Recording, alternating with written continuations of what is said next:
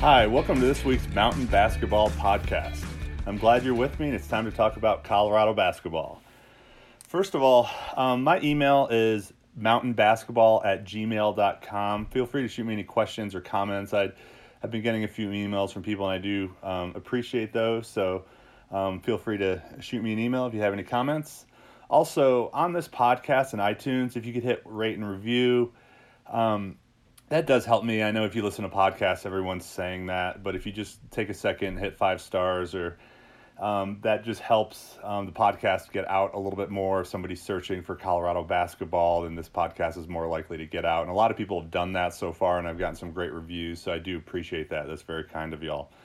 Um, okay, so this week I said I was going to talk a bit, a bit more about the men's team and how um, how the freshman class is shaping up. It's always a little hard to judge a freshman class because um, I haven't really seen them play live at all. I've looked at you know YouTube videos or things on Twitter, so I have a feel. And obviously, there's um, the CU players are highly rated, so they'll have ESPN uh, reviews. So you you get a basic feel about how these guys are going to come in and potentially contribute their first year.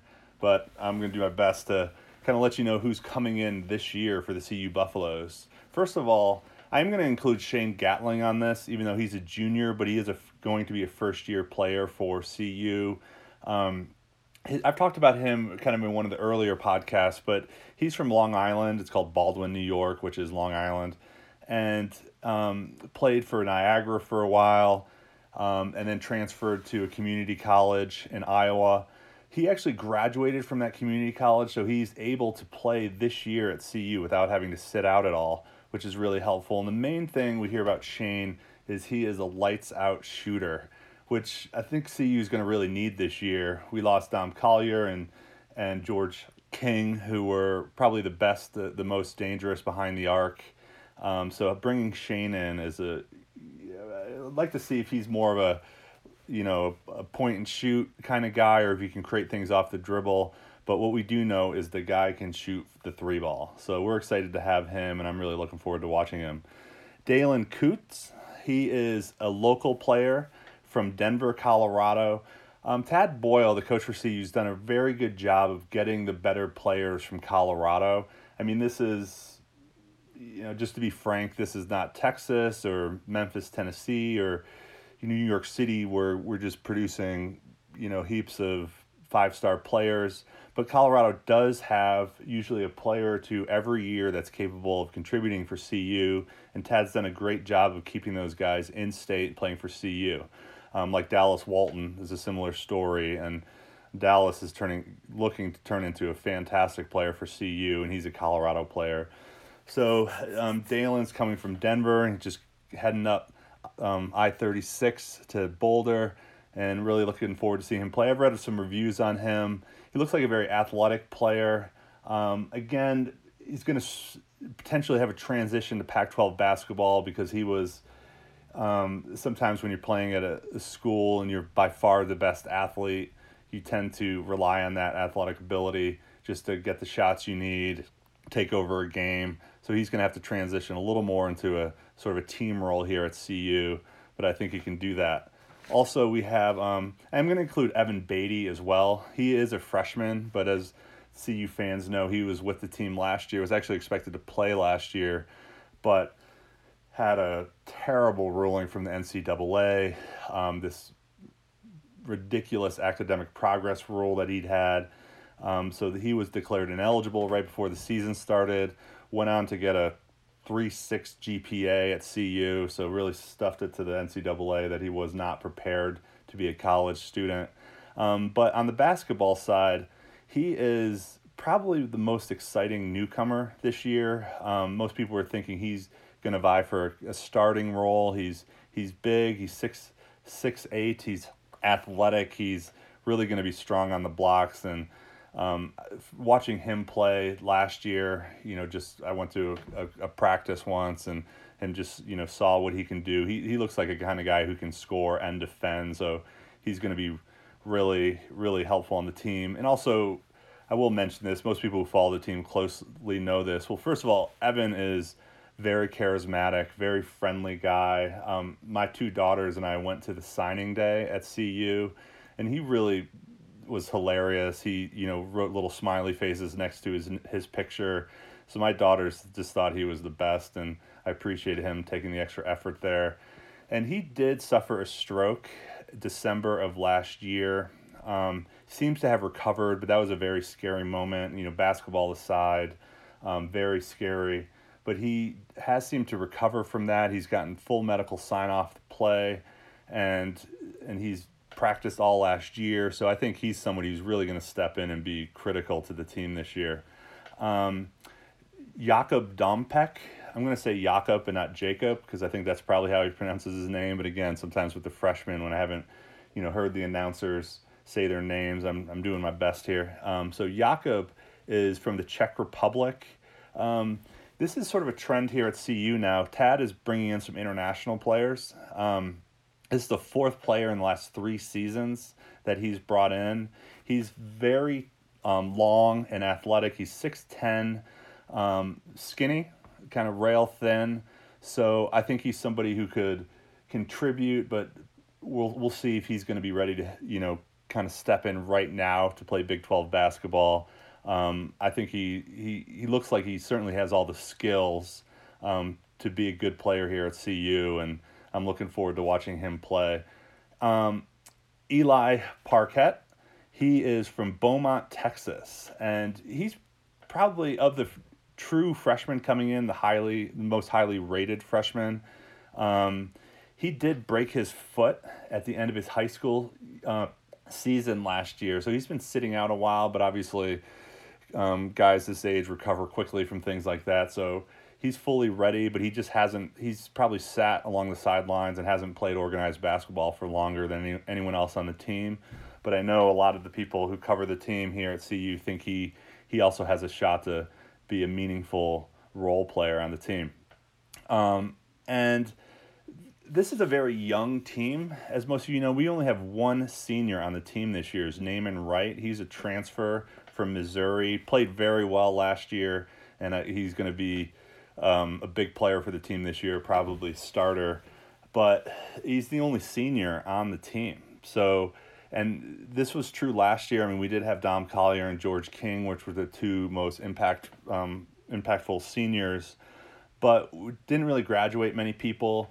Played a lot of freshmen last year, and obviously these freshmen are now going to be sophomores. I'm talking about, you know, McKinley Wright, um, Dallas Walton, Lucas Siewert is another international player from Brazil. He's a junior this year, and he played well last year. Alexander Strating um, he's a sophomore. He did play a bit last year, maybe not as much as some of us thought. He's from the Netherlands. Um, I actually liked it a lot when he got in the game last year and hope he plays a little bit more this year. Um, one of the things CU struggled with in the last couple seasons is just turnover um, ratios. They protecting the ball, and Alexander seems like somebody who you know doesn't kick it out of bounds very often. He can he's gonna um, you know be take care of the ball, which is really what you need to do. You need to be getting shots off, not uh, not kicking it out of bounds. And since I'm talking about some of the other players, I'll talk about um, D'Shawn Schwartz.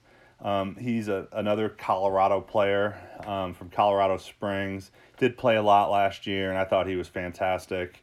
Um, typically, the most meaningful year for college basketball players, they're between their freshman and sophomore year, where they make the biggest jumps and this is ob- obviously only true if you're good as a freshman, and then you can get better as a sophomore.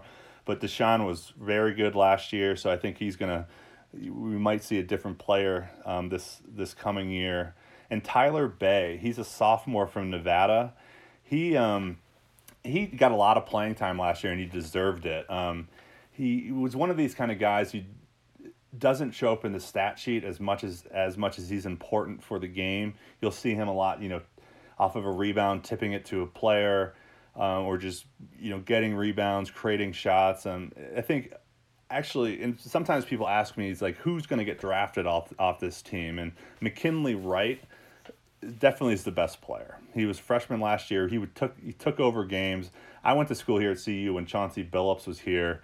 And I'm not going to put those kind of expectations on him, but he was that type of player where he could step in and just get the shots you need um, and take over a game when you really need um, somebody to score some points. So McKinley Wright is going to be fantastic. I'm really looking forward to him next year. But when you talk to people around the program, and I'm not going to name names, but people say Tyler Bey probably has the is most likely to have an NBA future, and it's just his you know he's six foot seven, very athletic, and just sort of the modern NBA is looking for players like this that can rebound, defend, and and just play on the wings. Um, you know, get up and down the floor he's not like a ball stopper as um, sometimes NBA players are really looking to. By ball stopper, I mean it's, it's sort of a black hole. You toss him the ball and you're never going to see it again. Um, Tyler's not this way at all. Um, to me, the scouts are going to look at him and think that he actually has a future in the NBA. So, the next couple weeks, so so that's the review of the freshman class that's coming in. Um, I think they're going to be better this year. I'm going to save sort of a review and talking about the schedule for a later podcast coming up because um, it's still the off season. I don't want to use all my material um, this week. So I'll talk about kind of how I think the men's team is going to do in the Pac-12, and I'm going to talk about how it, in a separate podcast how the women's team is going to fare in the Pac-12 this year. Um, but I did just the highlight for next week. I lined up an interview. I'm not going to tell you who it's with. You'll have to come back next week and, and see who it is, and I'll I'll give you a tip. Um, they're based in Boulder and they're in the Hall of Fame. So I lined up an interview for this week, and I'm going to push that out next week. I'm really looking forward to it. Um, and that's going to be next week's podcast. It's going to be an interview with a Colorado Buffalo Hall of Famer. And the other um, point of note, I do want to um, say that the women's team's out in Italy. We talked about the women's team last week, and um, I said that I wasn't going to pay much attention to the scores or how they're doing out there for either they're playing a pro team or they're playing a team that's not up to their level. So I'm not going to get too excited about this, but they absolutely dominated their first game. They won against an Italian select team 82 to 36.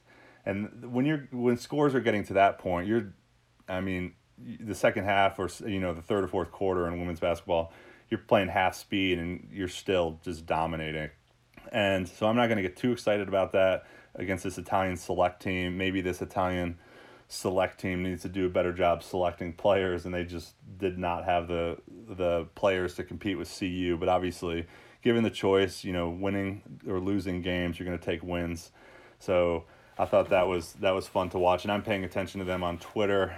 Um, if you are on Twitter, just follow the CU women's basketball team. You'll get some great photos and updates on how they're doing out there in Italy. I do follow that. So that's this week's Mountain Basketball Podcast. Again, my email is mountainbasketball at gmail.com. Please take just a second to rate and review the podcast. That does help me out a lot. It doesn't cost anything. And this podcast is always going to be free and just for fun. So if you do like it, um, just take a second and help me out there. And that's this week's Mountain Basketball Podcast. Um, thanks for joining, and I'll talk to you again next week.